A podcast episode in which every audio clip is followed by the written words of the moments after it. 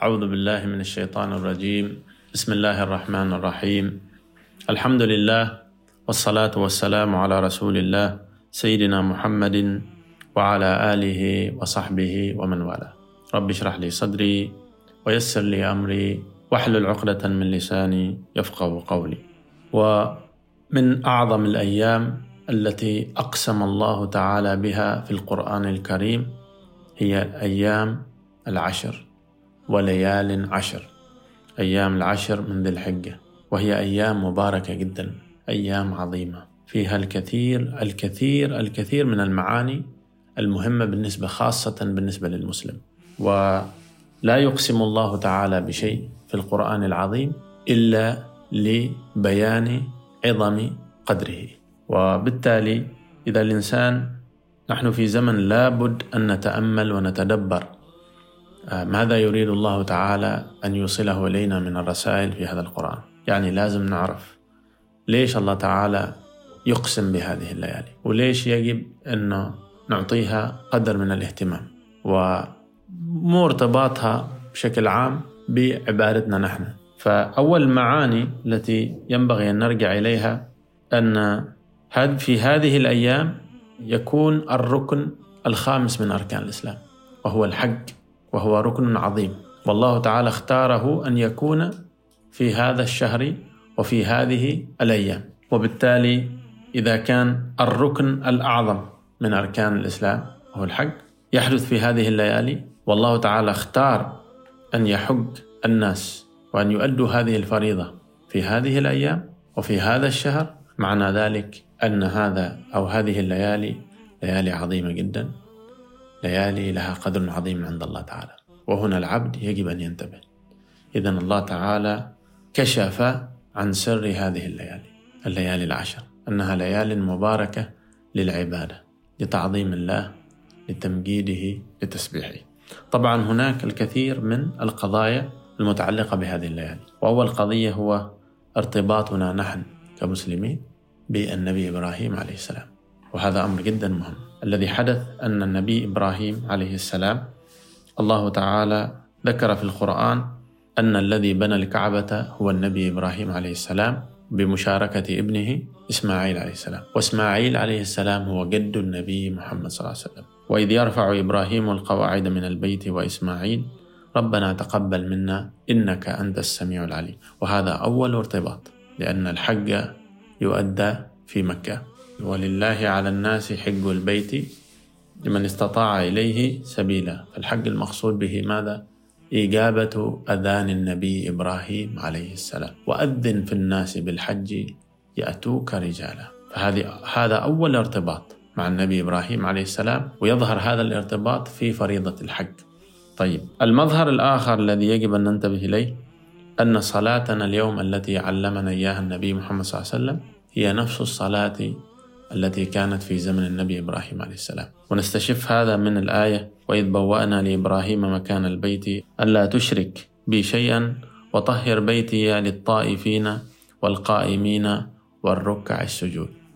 فالطواف كان من ذلك الزمان وصفة الصلاة من القيام والركوع والسجود هذه هي إيش صفة صلاتنا نحن اليوم. فهناك ارتباط وثيق جدا جدا بيننا وبين كأمة. كأمة مسلمة بيننا وبين النبي إبراهيم عليه السلام. هذا أمر جدا مهم. لماذا؟ لأن كل الديانات تحاول أن تنسب إليها النبي إبراهيم عليه السلام. اليهود يحاولون أن ينسبون النبي إبراهيم إليهم ويقولون النبي إبراهيم كان يهوديا وهذا موجود معهم في كتبهم. والنصارى يقولون النبي إبراهيم كان نصرانيا.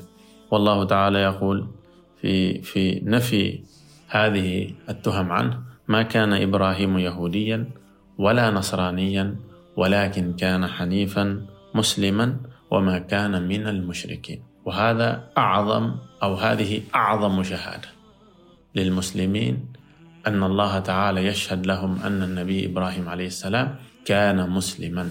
هذا أمر جدا مهم. ولذلك في حقيقة الأمر أن المسلمين أعظم الأمم ارتباطا بالنبي إبراهيم عليه السلام. خاصة قضية, قضية الليالي العشر هذه قضية بيان هذا الارتباط وهذا الانتساب. طيب فهذه المظاهر كلها مرتبطة بعضها ببعض ولا ينبغي للإنسان أنه يخرج أو تخرج عنه أو تغيب عنه هذه المعاني. لماذا؟ لأن الآن في حملات كثيرة تحاول أن تجعل الموضوع آه، يقول لك لا تكون عنصري ولا تكون كذا والديانات الإبراهيمية ومحاولة إدخال أفكار كثيرة ولكن القرآن يوجه هذه الرسائل لأنها جزء من العقيدة. طيب ما هي المعاني في, في معاني الأخرى في هذه القضية؟ قضية إيش؟ العيد نفسه. العيد اسمه عيد الأضحى أو عيد الأضحية وبالإنجليزي الساكرفايس والأضحية أو التضحية هو تقديم شيء عزيز عليك ابتغاء من؟ ابتغاء ماذا؟ ابتغاء رضا الله تعالى. وهذا كان الاختبار الأول أصل العيد هو الاحتفال أو استذكار. ذلك المظهر أو ذلك المظهر مظاهر العبودية الذي تجلى بين الأب وابنه. فقصة قصة الذبيح إسماعيل عليه السلام عندما جاءه النبي إبراهيم عليه السلام ويقول له إني أرى في المنام أني أذبحك والأنبياء يعلمون أن الرؤيا أو رؤاهم هي رسائل إلهية مباشرة. فلا يملك إلا التسليم أنه يأتي لكن التسليم يشترط فيه أيضا ماذا؟ آه، تسليم النبي إسماعيل عليه السلام.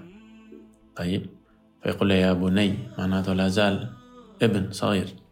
وانظر إلى عظمة الإيمان أو قدر الإيمان في قلب النبي إسماعيل عليه السلام. قال يا أبت افعل ما تؤمر. ستجدني إن شاء الله من الصابرين. ف فهنا الذي صار طبعا القصة بتفاصيلها. أن الذي حدث أن الله تعالى افتدى النبي إسماعيل.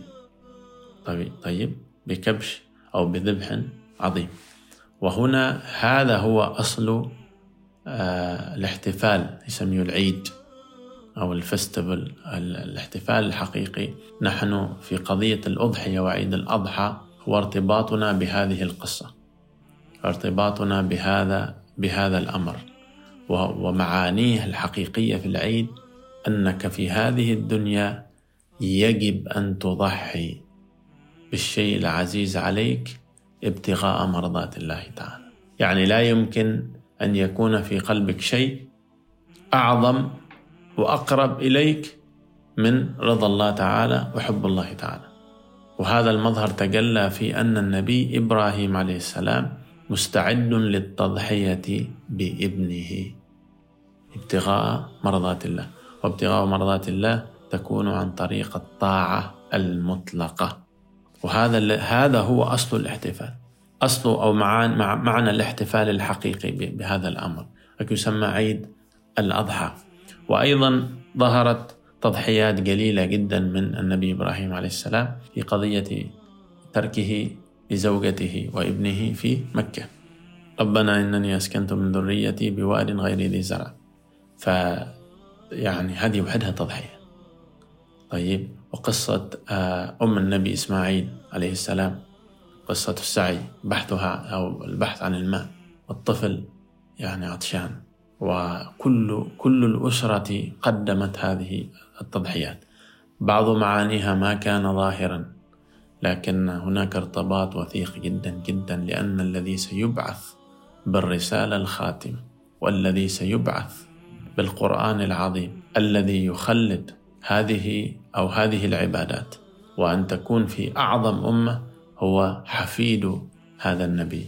والحفيد هو النبي محمد صلى الله عليه وسلم فهو حفيد النبي إسماعيل ابن النبي إبراهيم عليه السلام. وهذا الارتباط ارتباط ما جاء عبثا لأنه هو النبي محمد صلى الله عليه وسلم أو النبي إبراهيم عليه السلام الذي دعا. ربنا وابعث فيهم رسولا منهم يتلو عليهم آياتك ويزكيهم ويعلمهم الكتاب والحكمة. فالنبي إبراهيم كان مرتبط ارتباط شديد جدا بالله تعالى حريص على أن عبادة التوحيد أو رسالة التوحيد تبقى قائمة في في وجه هذه الأرض. ولذلك الله تعالى اصطفاه إبراهيم عليه السلام قال واتخذ الله إبراهيم أو واتخذ الله إبراهيم خليلا.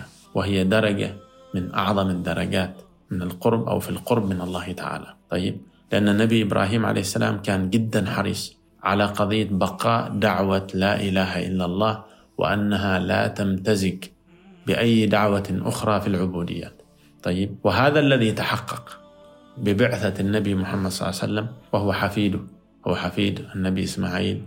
وهو ابن النبي إبراهيم عليه السلام. فدعوة لا إله إلا الله لذلك قال العلماء أن أعظم الأذكار في هذه الليالي ما هي كلها إيش؟ أذكار التوحيد التكبير والتهليل كلها تدور في مجال آه، ما ما جاء عن النبي محمد صلى الله عليه وسلم. أفضل ما قلت أنا والنبيون من قبلي لا إله إلا الله. وهذا أمر جدا يعني أو قضية جدا مهمة.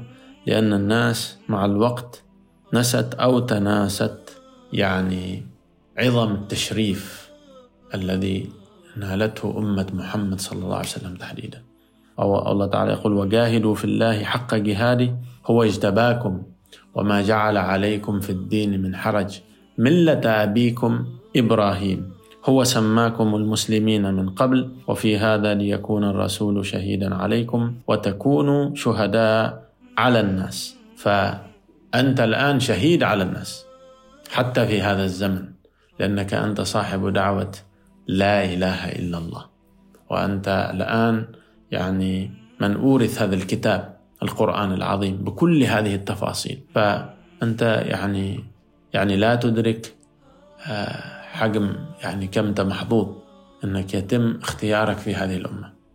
طيب هذا شيء ما بسيط. أنك تكون في هذا الزمان أن تكون ضمن الأمة الإسلامية ثم أن تكون من صاحب دعوة لا إله إلا الله. هذا شيء جدا جدا مشرف وهذا شيء يعني يحسسك بعظم المسؤولية. طيب أنك أنك من ممن يحملون دعوة لا إله إلا الله. وهنا جاء الارتباط الوثيق بين المسلمين وبين النبي إبراهيم عليه السلام. وهذا الارتباط لا يمكن فكه بادعاءات أو آه، يعني بقضايا يعني الآن يحاول يعني الغرب بطريقة أو بأخرى أن يذيب هذا الارتباط. يحاول يقطع هذا الارتباط بالنبي إبراهيم عليه السلام. ويحاول يقول لك أنك أنت دين حالك كأي دين ودينك فيه مشاكل كثيرة ودينك تعبان. فخلينا نجمع الأديان مع بعض ونسوي لنا دين مع بعض لأنهم ما عارفين كيف يقضيوا على هذه الدعوة. ما عارفين كيف يقضيوا على آه، دعوة التوحيد. هذا شيء محير بالنسبة لهم أنه ملايين من البشر من كل أصقاع الأرض سنويا تلبي أذان النبي إبراهيم. وأذن في الناس بالحج يأتوك رجالا. فهذا أصلا بحقيقته تلبية النداء النبي إبراهيم عليه السلام. ولذلك آه، يدعي اليهود ويدعي النصارى أنهم مرتبطون يعني بالنبي إبراهيم لكن في تفاصيل عباداتهم ما ظاهر أي ارتباط إطلاقا. لكن لو جيت بالنسبة للمسلمين الذي بنى الكعبة هو النبي إبراهيم عليه السلام وابنه إسماعيل عليه السلام جد النبي محمد صلى الله عليه وسلم. ومقام النبي إبراهيم لا زال موجود ويقول لك تصلي خلف مقام النبي إبراهيم. طيب وقضية السعي مرتبطة بقصة زوجته. في السعي بين الصفا والمروة ويستحضر المسلمون سنويا. هذه القصة وقصة التضحية. ونفس أضحية العيد والذبح مرتبطة بقضية قصة النبي إبراهيم عليه السلام مع ابنه إسماعيل عليه السلام عندما افتدي بكبش من الجنة أو بالذبح بذبح عظيم. طيب وأصبحت سنة من السنن التي آه، تجدها في هذه الليالي تحديدا في اليوم العاشر اللي هو يوم العيد يسمى يوم العيد يعني الفرح. فيستيفال الناس تلبس الجديد وتغتسل وتتطيب. الأصل احتفالا بهذا الأمر احتفالا بهذا الارتباط. هو احتفال ديني احتفال ديني بحت احتفال قرآني. والذي شرع هذا العيد وأمر بهذا الاحتفال هو من؟ هو الله تعالى لأن ما جاء عن النبي محمد صلى الله عليه وسلم إنما هو أمر من الله إن هو إلا وحي يوحى. فأمرنا النبي محمد صلى الله عليه وسلم نحتفل بهذا العيد فنحن نلبي هذا الأمر. طيب يلبس الجميع الجديد القادر على تقديم القربان وتسمى الأضحية قربان. وبعض الأجانب من العجم يسمونها قرباني يعني بالمعنى التقرب إلى الله بهذا الأمر. طيب والله تعالى يقول إيش؟ لن ينال الله لحومها ولا دماؤها ولكن يناله التقوى منكم. أعظم ما يمكن أن تجنيه من الأضحية هو أنك تنال التقوى. التقوى آه التقوى بالامتثال أنك تختار أحسن ذبيحة. أفضل ما يمكن أن تقدمه كقربان لله تعالى في ذلك اليوم. طبعا يسبق ذلك اليوم يوم عظيم جدا. شوف يوم العيد هو يوم عظيم ويسبقه يوم أيضا عظيم وهذه كلها من الليالي العشر هو اليوم التاسع ويوم عرفة. يوم يباهي الله تعالى به الملائكة. يعني مشهد عظيم جدا جدا جدا. طيب والله والرسول صلى الله عليه وسلم يقول الحج عرفة. فهذا يوم يعني جليل جدا ويجب من الحجاج أو على الحجاج أن يعطوه قدر هذا اليوم. يعني ما يمكن للإنسان أن يتصور عظم قدر هذا اليوم حقيقة. لكنه يوم جليل جدا. اختاره الله تعالى من جميع الأيام من بين جميع الأيام. ولذلك النبي محمد صلى الله عليه وسلم كان يعني يعني في في حديثه الحج عرفة يعني إظهار قدر هذا اليوم. وتجد الناس كلها تقوم في صعيد واحد. وتسأل الله تعالى من خيري الدنيا والآخرة. فهذا يوم إظهار العبودية في لباس واحد في مكان واحد وهم جايين من جميع أصقاع الأرض. الأبيض والأسود والطويل والقصير والعربي والأعجمي فحقيقة مشهد عجيب وغريب يعني يعني تستشعر فيه فتخيل إنه أربعة ملايين إنسان أو أو أكثر في في مكان واحد وبلبس واحد وفي وضع واحد يعني يوحدون الله تعالى وهم من وهم على كل يعني أنواع الاختلاف التي إيش يعني فيهم من اللغة والجنس والعمر والبلد والنسب وإلى آخره. ف فشيء يعني شيء مهيب جدا جدا. يعني مهيب لدرجة أنت ما يمكن أنك إيش تتصورها. طبعا جاء في الحديث عن النبي محمد صلى الله عليه وسلم وهذا هو التوجيه وكشف الأسرار. ما من أيام العمل الصالح فيها أحب إلى الله من هذه الأيام. يعني الأيام العشر. فاستعجب الصحابة. قالوا يا رسول الله ولا الجهاد في سبيل الله؟ قال ولا الجهاد في سبيل الله إلا رجل خرج بنفسه وماله فلم يرجع من ذلك بشيء. تبيانا لعظم يعني قدر العمل الصالح في هذه الأيام. فما ينبغي للإنسان أنه حقيقة يفوت هذا الأمر. ما خاصة يعني نحن الآن نعيش هذه الأجواء شعور من آه الإحساس بهذا بهذه الروحانيات روحانيات هذه الأيام. طيب وكما قلنا أعظم ما يمكن الإنسان آه أعظم الإنسان ما يمكن أنه آه يقوم به أو أو يؤديه هو إيش؟ التوحيد والتهليل وتعظيم الله تعالى. طبعا من باب أولى كما قلنا الصلاة الإبراهيمية لأنها من أعظم الصلوات على النبي محمد صلى الله عليه وسلم. وفيها تذكير أيضا بهذا الارتباط الشريف بين ديننا نحن المسلمين وأنه إيش؟ أيضا كان النبي إبراهيم عليه السلام حنيفا مسلما وما كان مشركين. ويعني لابد استشعار هذه الروحانيات لابد الإكثار من أعمال الخير من يستطيع الصيام من يستطيع الصدقة. يعني العيد ليس حفلة. وهذه الأيام ليست أيام استعداد لحفلة كما يسميها الناس party أو غيرها.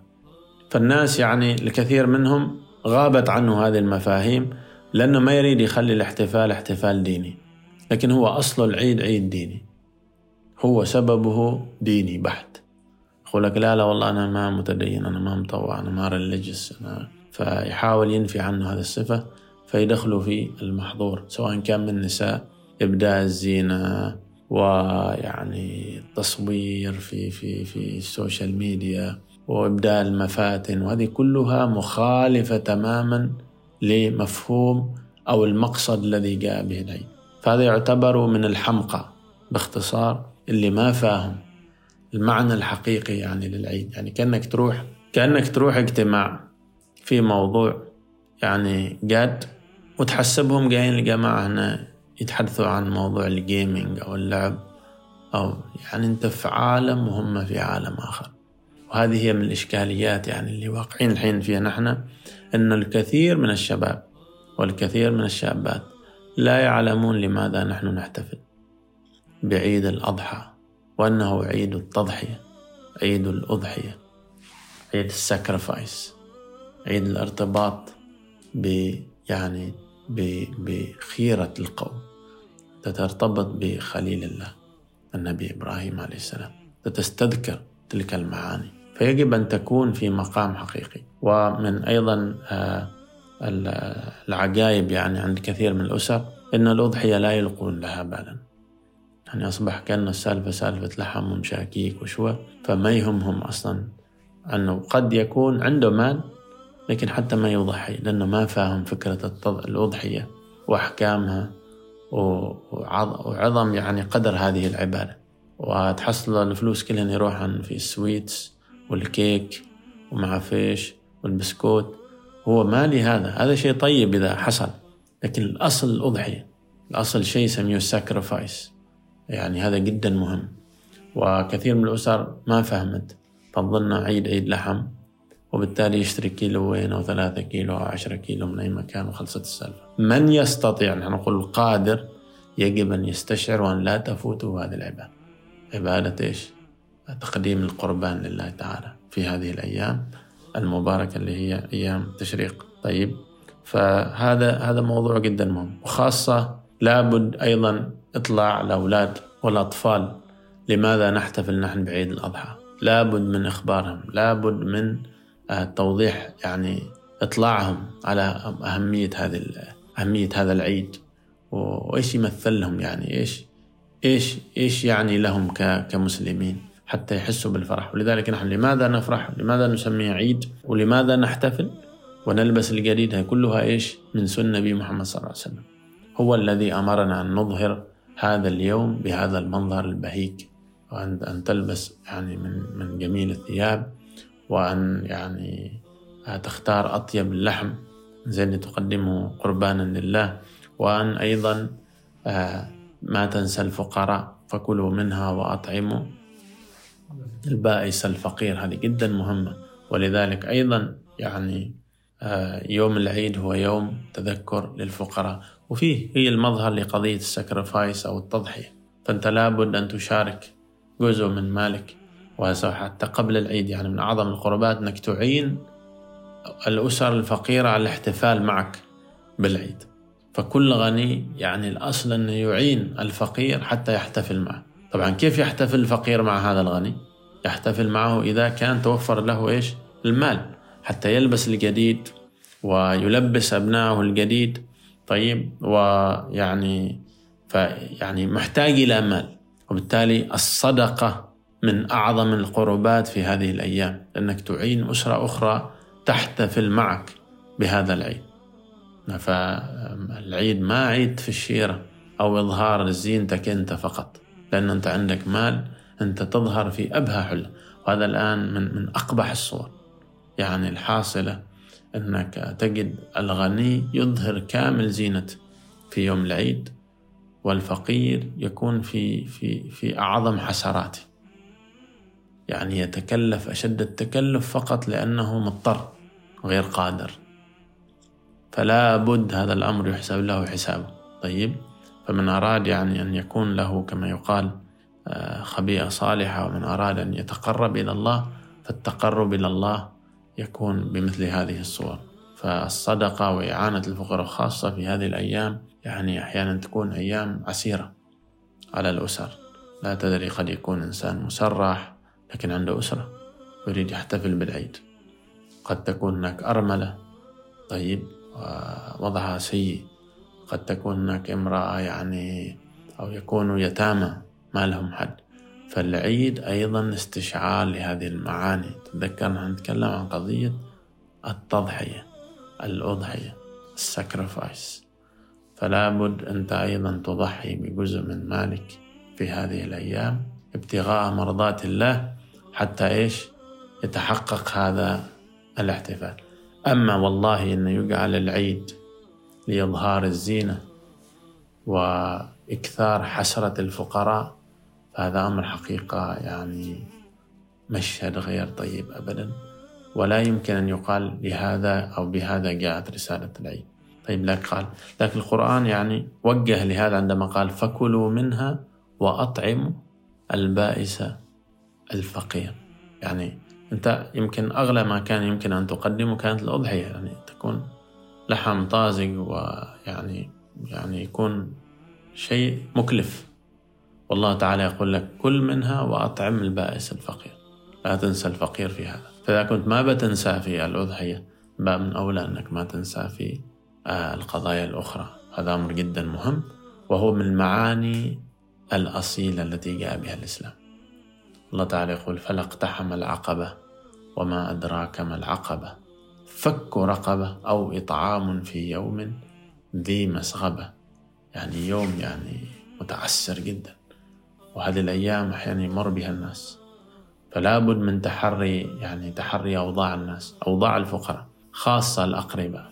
وآت ذا القربى حقه. تجد مشاهد جدا قبيحة أن يكون في الأسرة الواحدة آه الغني والفقير وهم من أسرة واحدة أو من رحم واحد.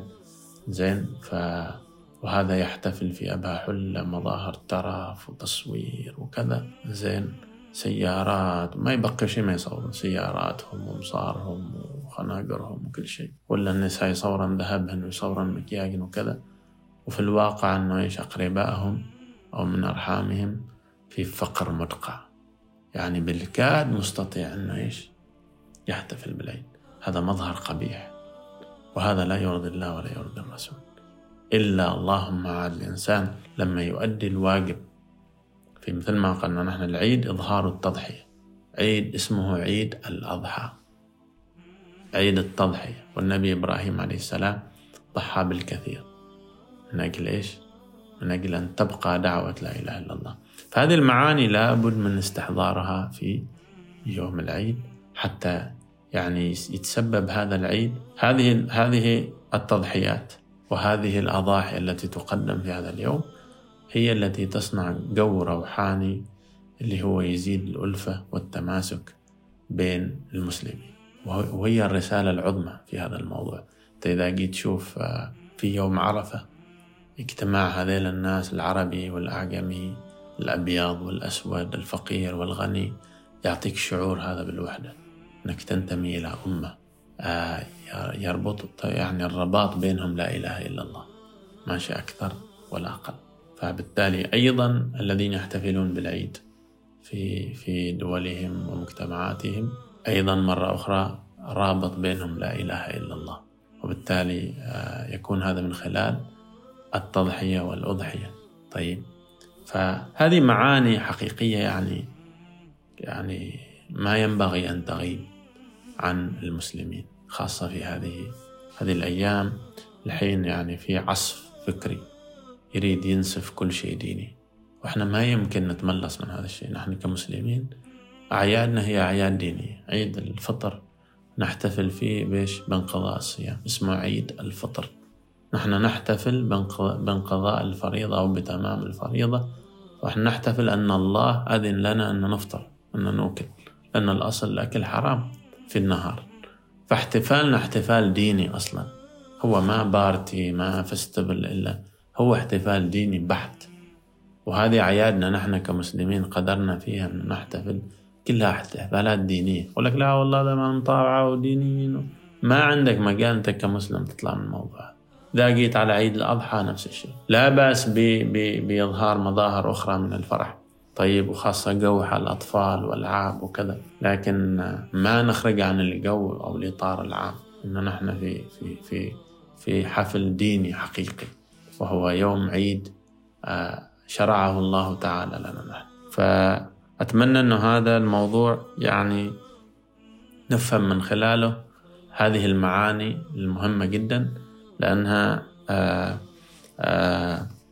حقيقة أنها تزيد قيمة الإنسان وتزيد يعني تزيد قربه من الله تعالى وأيضا استشعاره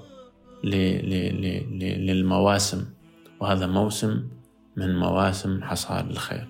الله تعالى كشف عنه وهي فرصة. ولذلك يعني هذه الليالي ليالي ثمينة جدا هذه الليالي العشر. أقسم الله تعالى بها في القرآن. طيب والفجر وليال عشر. موضوع ما بسيط الموضوع ما سخيف. الموضوع عظيم وجليل. وهناك عبادات كثيرة. فكل نوع من أنواع العبودية العبودية وكل أنواع العبادات والأذكار قراءة القرآن بر الوالدين قلنا الصدقة وما أدراك ما الصدقة في هذه الأيام. طيب يعني والصوم صوم يوم عرفة وردت فيه حديث في فضله. طيب هذه كلها يعني أعمال ينبغي التسابق فيها والتسارع فيها. فنسأل الله تعالى أن آه، يعيننا على أداء ما يجب علينا في هذه الليالي وأن يرزقنا خيرها وأن يضاعف لنا فيها الأجور. وأتوقع كذا آه، غطينا الموضوع باختصار شديد. وجزاكم الله خيرا. سبحانك اللهم وبحمدك. نشهد أن لا إله إلا أنت. نستغفرك ونتوب إليك. وصلى الله على سيدنا محمد وعلى آله وصحبه أجمعين. وآخر دعوانا أن الحمد لله رب العالمين.